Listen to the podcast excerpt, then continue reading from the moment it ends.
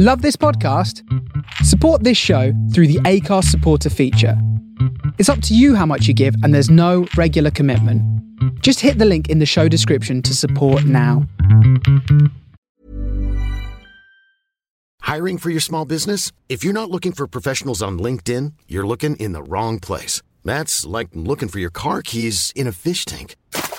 LinkedIn helps you hire professionals you can't find anywhere else, even those who aren't actively searching for a new job but might be open to the perfect role. In a given month, over 70% of LinkedIn users don't even visit other leading job sites. So start looking in the right place. With LinkedIn, you can hire professionals like a professional. Post your free job on linkedin.com slash people today. Hey there, it's Michele Norris. I'm host of a podcast called Your Mama's Kitchen. When I travel, I'm usually looking for a way to find a taste of home when I'm not at home. And one of the things I love to do when I am at home is entertain. And Airbnb allows me to do that. When I was in California recently, I rented a house that had a great kitchen. And when we were sitting around the table, we we're all thinking, we're in someone else's house. Someone could be in all of our homes as well. If you have a home, but you're not always at home, you have an Airbnb. Your home might be worth more than you think. Find out how much at airbnb.com/slash host. This is the Improv Chronicle podcast. I'm Lloydie. Taking care of your scene partner. I've heard the phrase take care of your scene partner so many times in improv. But what do we really mean by it? What is it we need to do in order to make sure our scene partner is taken care of? And how does that impact the scene? I started by talking to someone I'd met after doing one of my favourite shows with my duo partner Liam Webber. We'd done a show in Sheffield in the UK, and one of the people there that night was an improviser on a brilliant Sheffield team called Strike, Daniel Pitts. So, what does he think take care of your scene partner really means? My perspective, I think it's all about looking after your scene partner as a person. I think it's a lot more about the interpersonal relationship between two actors on the stage rather than, you know, the characters you're playing. Um, I I think the the main thing that I think is that you should shift a bit of your perception onto your scene partner and how they're doing, and sort of ask yourself in your head a bit how how are they handling the situation and hopefully it'll direct your, that your perception away from whatever you're doing and onto them, and maybe that'll help guide you with what you're doing. But I don't think that's necessarily needs to be the main aim of it. I think it should just be uh, an interpersonal gesture and a, and a good competent thing to do in a in a situation where you know a lot of meaningful and emotional topics can come up. I think the main thing you need to have at the in part of your thinking is how is the other person I'm talking to doing how do we do that in a scene without kind of popping ourselves out of the character that we're in? That's true. I, I suppose that's a really good question. I suppose it's unavoidable, maybe, that you do let the mask slip ever so slightly, but maybe it's more if, if you've experienced enough, you'd sort of hope that whatever belief is guiding the character you're playing, it can be bent or shifted or adapted towards what you as a performer are aware is going on with your scene partner. So I'd say it, it you should try and accommodate you know reasonable or kind or helpful thinking about your scene partner into the character you're playing. I mean, the character you're playing could be a complete bastard, but if, if they can if they can express their bas- bastardosity, if that's a if that's a technical term, I will it patent it after this. Um, if they can tailor that to someone who maybe isn't comfortable talking about whatever your character's just brought up, then that's what you should try and do. You should try and bend the bastardosity in such a way that it accommodates your scene partner. Just thinking, have you got an example of um, a time when either you have or you noticed someone has looked after their scene partner on stage in a way that um, uh, in a way that fits your definition? I can recall a a situation that I had where I was the one who was uncomfortable. And what I just needed was my scene partner to understand that what was being brought up and the situation that was there was making me quite uncomfortable. I hope that I've been able to pull off many situations like that. Like, I don't want to sort of uh, breach the semi confidentiality of the rehearsal room. Sure. But yeah, there's, yeah. there's a few, certainly across the time I've performed and or done improv, there's been people who've sort of had anxiety type issues, like general anxiety, uh, general anxiety type disorder of situations happening. And it, it, I think that the main thing to realize is that if your scene partner is seizing up or they look like a deer in the headlights or they're just sort of not even responding on a on a flowy level, it's it's taking a moment to step back and think, okay, send I'm going to send you away, or or um, or my character's going to do a 180 based on something you've said that's more subtle and bring that back. It's it's for me as a as a base level person, I think that the main thing about looking after your scene partner is looking after the person you're you know looking at. That makes sense. As I explored this topic, I messaged people and put out calls on Facebook asking for opinions on what take care of your scene partner means. And I had a lot of interesting replies. Ian Hales is an improviser in Newcastle. He says, I tend towards the give your scene friends presents, i.e., give them things you think they would want to do or like doing. They like playing in a silent clown space? Let them do that for a bit. They like emotional rooted stuff? Give them a character development to chew on.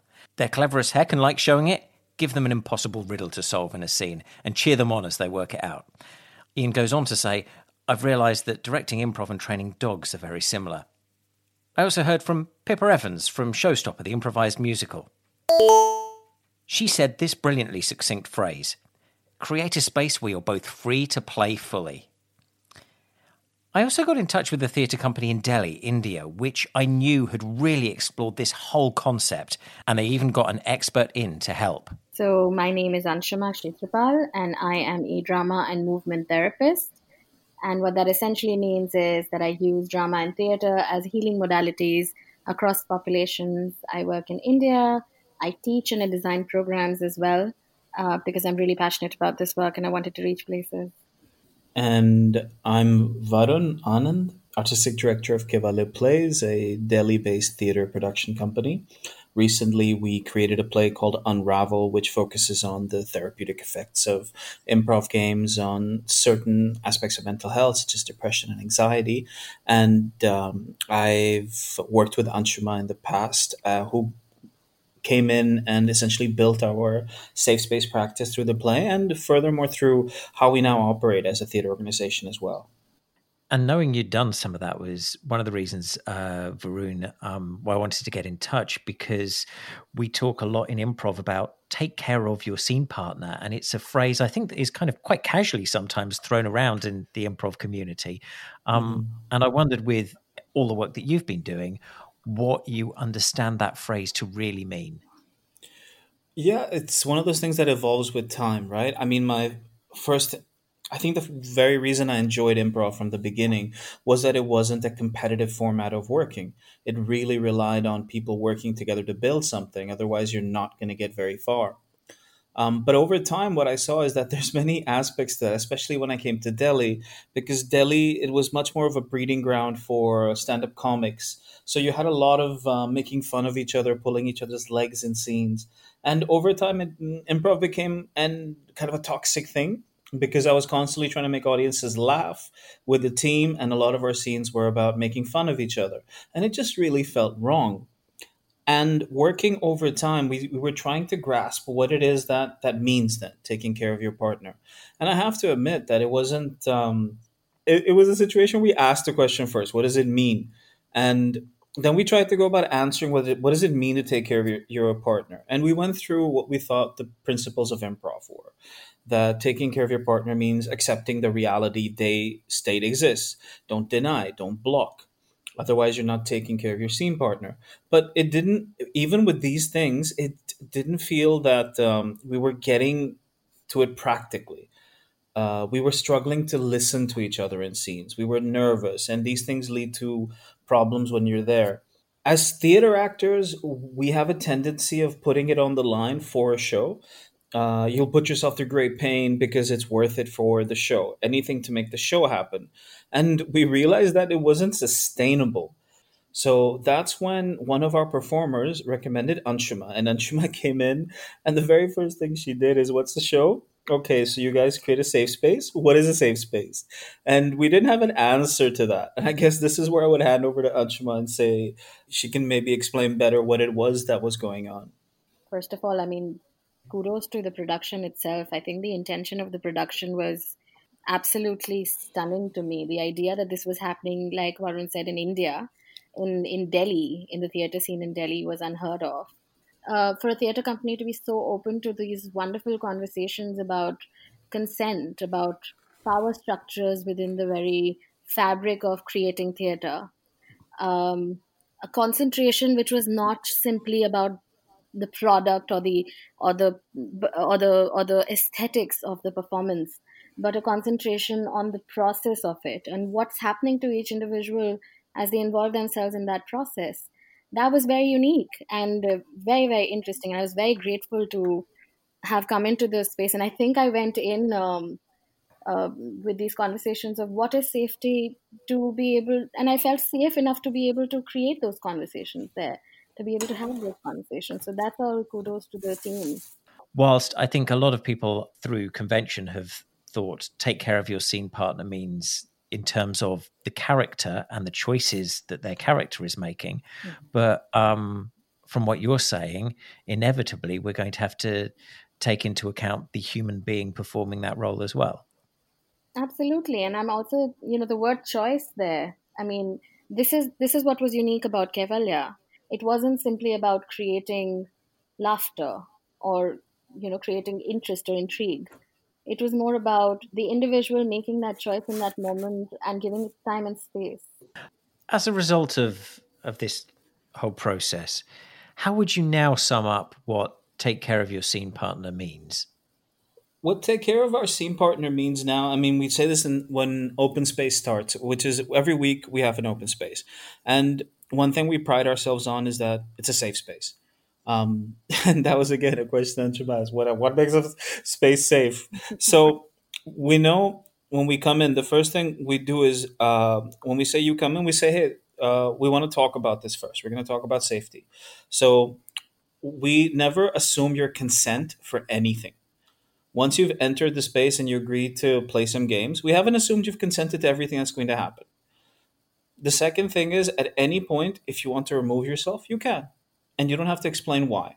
No one has to tell me anything. If I'm in a scene with you and you walk off, that's not a comment on me. It isn't something I did, it doesn't make me good or bad. And thirdly, don't talk about anything about somebody else's personal. Don't mention religion, don't mention caste, don't mention anything that you think is real. If you're going to make fun of something, make fun of something that is removed from reality. It doesn't mean things don't happen. We still have incidents that happen. But what the, what the difference is that what people know and what makes them comfortable is that they know they have a tool to turn to. They know they have rules in the space. And that what it does is it prevents something happening. You're not scared, so you don't react in this in a way that's scared that may be worse. You actually feel comfortable enough to go, hey, okay, I'm gonna go into these areas. I'm cool with this. And I think that's been the bigger difference that actually, when you know that safety has been talked about, that people tend to treat each other with that mindset. Your mindset becomes, I'm really focused on the other person. It's them that I'm thinking about, it's not about me. And because they're comfortable, they also feel responsibilized for that person's safety. So, I mean, essentially, it's those three ideas condensed. But what it really is, is just the fact that someone started by saying, we're going to talk about this, and it's this simple and it's not difficult, and you don't have to worry or be scared. I think I'll just add a little bit of what I saw changing from the outside because I, I after having these conversations with the team, I did go in to see uh, performances and, and I did go in to see multiple performances and I saw each one being different in texture uh, from the other. And increasingly, there were dynamics, there were group dynamics, there were real relationships. Um, often often I've seen in performative theater sometimes the idea that something is tough is when it's blasphemous or when it's when it's hard or it or it's very outwardly hard. Whereas what was happening uh, for the team was that in these real conversations, in creating these rituals, in you know it was it was harder to actually have these real conversations to be personal but not take take things personally like what varoon just said but they were doing it. And these tools and rules became very easily absorbed into the fabric of the performance because you know once everybody kind of figured that this is for us to create safety and it isn't for us to other each other or you know it's not something to follow but it's ours and we get to create it. It's not boundaries established by someone outside. Um, i think there's some amount of you know power sharing in that this is clearly a subject that people have really thought about, and there's no one way to approach take care of your scene partner. In fact, next time I hear that phrase thrown around in a rehearsal room, I'm going to want to ask, how do you define that? Other reactions I got from asking what people think it means include Ben Tucker, who said, hold their hair while they're pretending to be sick, with permission. And also from UCB teacher Chelsea Clark, if it looks like they're uncomfortable, thrown, or stuck, take the wheel. If they look like they're trying to make something happen, get on board. Thinking about all of this, earlier today, I felt like I needed to speak to the person who I mentioned earlier, Liam Webber. We performed together as a duo called The Clones. I'm just holding a rose in my hands, and I smell the rose. When we're at our best, it really is like telepathy. And I wondered how someone who looks after me so well on stage would define the phrase look after your scene partner. Well, I would have done, but we, we spent about 10 minutes pretending to do ASMR. And become the rose. I have taken the hot tap and plumbed it into the cold tap. So, how do you define take care of your scene partner? Um, I think it's just about making sure the other person's having fun, right? They're having a good time. I think that that's pretty much it. Like, I feel like the having fun element kind of like encompasses the broader boundaries chat that you know has to happen, and making sure that everyone's comfortable on stage. You you know you can't have fun if you're not comfortable. So I think there's that. Like, I think if if your scene partner, if the person on stage with you is having fun, then you're looking after them, right? They're having a good time. And that's why we do this. We don't really do this for the huge financial reward at the end of it. Um, we do it because it's fun to do. How much of it do you think is um, giving them something, like in terms of offers, gifts, physicality that you're providing, and how much of it is you reading what they're doing? Everything's a gift, right? Like, um, yeah, everything is active. So it's like if I'm if I'm performing with someone, then it's all about like giving them either explicit things, so like you know, offer like what we would normally characterize as an offer. Like it might be a character, it might just be a line of dialogue, it might be whatever the offer is, you know. Um, but I'm also giving them like my full attention and giving them all of my focus and all of my brain when they're like when they're performing and like when whatever they're doing i'm giving them that as well. And so i think like it i think you're in a constant state of giving the other person something. Um either like you're giving them explicit ideas or you're just giving them your focus and you're giving them that space where they can be themselves and they can throw stuff out there. And and and i think yeah i think i think it's that though right? Like you give them your focus you give them um offers as well. And then between the those two things you kind of hope that they're having a good time I suppose the the, the reason I ask um, is um, I, am very aware on when I'm on stage with you that there are sometimes when you're going to, I suppose, drive it a little bit more, and I'm going to be reacting, and my reactions will then create something. And then there are sometimes when maybe I'm driving it a bit more, and your reactions will then create something else. Whilst I'm not necessarily always consciously thinking about that dynamic, I do kind of realize that it's there because sometimes someone will have an idea. I suppose what I'm asking is how much of it is giving space to the other person and how much is it giving the other person a thing with which they can play?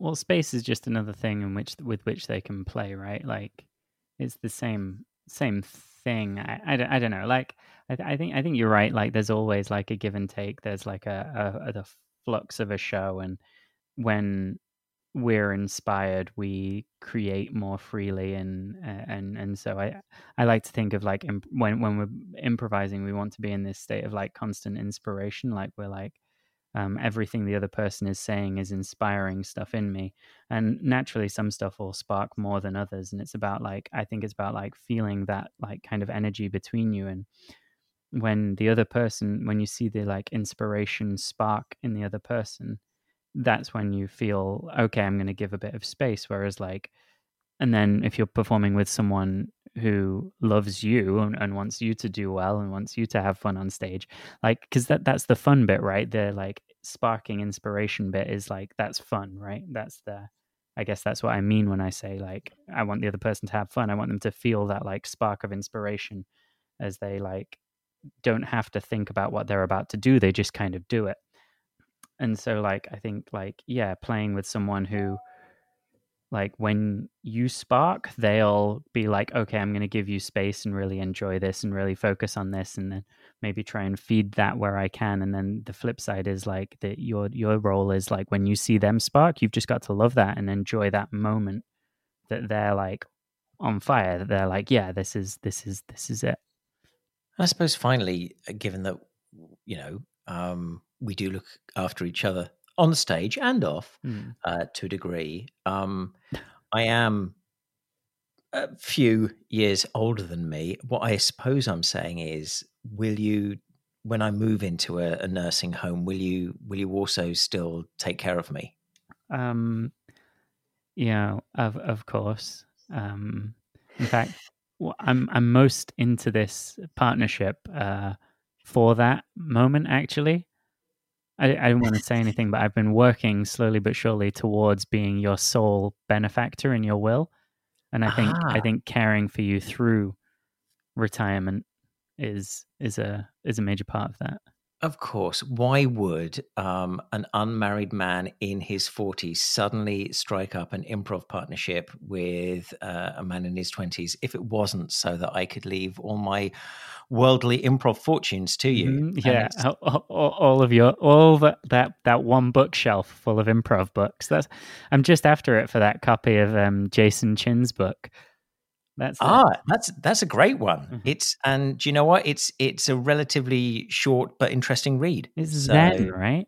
Yeah, Like Yeah. improv and mindfulness or improv. Yeah, it it combines improv and mindfulness, and it's got some it's got some really interesting uh, conclusions it comes to. So if you want that Jason Chin book, believe me, when when I pass away in, in like when I'm 102 and you're in Mm. your 80s, yeah, you can, you can suddenly become very mindful in your improv. that's good. You know, I can't wait. You're welcome. Next time on the Improv Chronicle podcast. Object work. Is it just a necessary evil, or is the creation and continuity of imaginary objects in a scene vital? What power does object work have when it comes to affecting us, our scene partners, and our audiences? Let me know your thoughts now by emailing them to newsdesk at improvchronicle.com. The Improv Chronicle podcast is produced and hosted by me, Lloydie James Lloyd. You can help the podcast grow right now by subscribing and rating us on your favourite podcast app. Check out the show notes for this episode and find out about the contributors. And if you have an idea for a possible episode, go to improvchronicle.com.